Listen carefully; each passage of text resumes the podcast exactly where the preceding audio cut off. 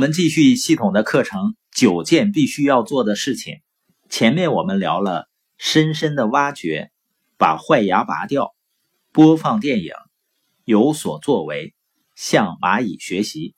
今天呢，我们来聊一下正确的憎恨。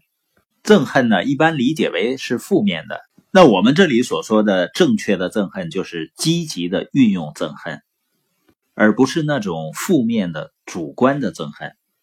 主观憎恨是什么呢？就像其他的主观情感一样，它是存在于你灵魂里，等待被表述出来的情感和态度。那这种憎恨对运载它的物体的伤害，大于对其倾泻对象的伤害。也就是说，如果你憎恨别人的话，这个憎恨对你的伤害要大于对别人的伤害的。所以，这种憎恨呢是非常消极的传染，它会给你带来很大麻烦的。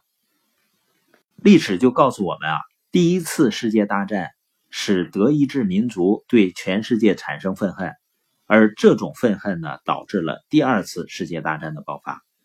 二战之后呢，在德国和波兰边境上建立了一个石像，是一个女人面向波兰，石像下面有一段文字：“德国人不要忘记，你被盲目憎恨所夺走的。”下面列出了曾经属于德国。现在属于波兰的城镇的名字，这就是消极感情失控的例子。所以，我们说的正确的憎恨呢，不是指的主观憎恨，而是客观憎恨。那客观憎恨是什么呢？这种憎恨能用来解决问题的，保护你所珍惜的事情，抵抗那些你不想在生活中出现的事情。我们每个人性格中的一部分都被我们所憎恨的事情所塑造。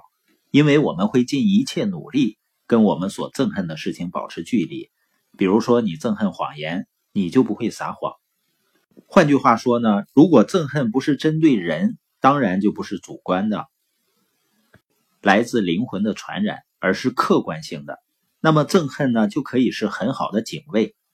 我在早期在化肥厂工作的时候呢，我并不知道我未来想要的是什么，但是当时我对。束缚和压抑的环境非常憎恨，所以呢，有的时候憎恨也是你方向的一个指引。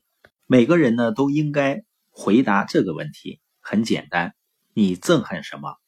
如果你告诉我你憎恨什么，我就会告诉你你会保护和守卫什么。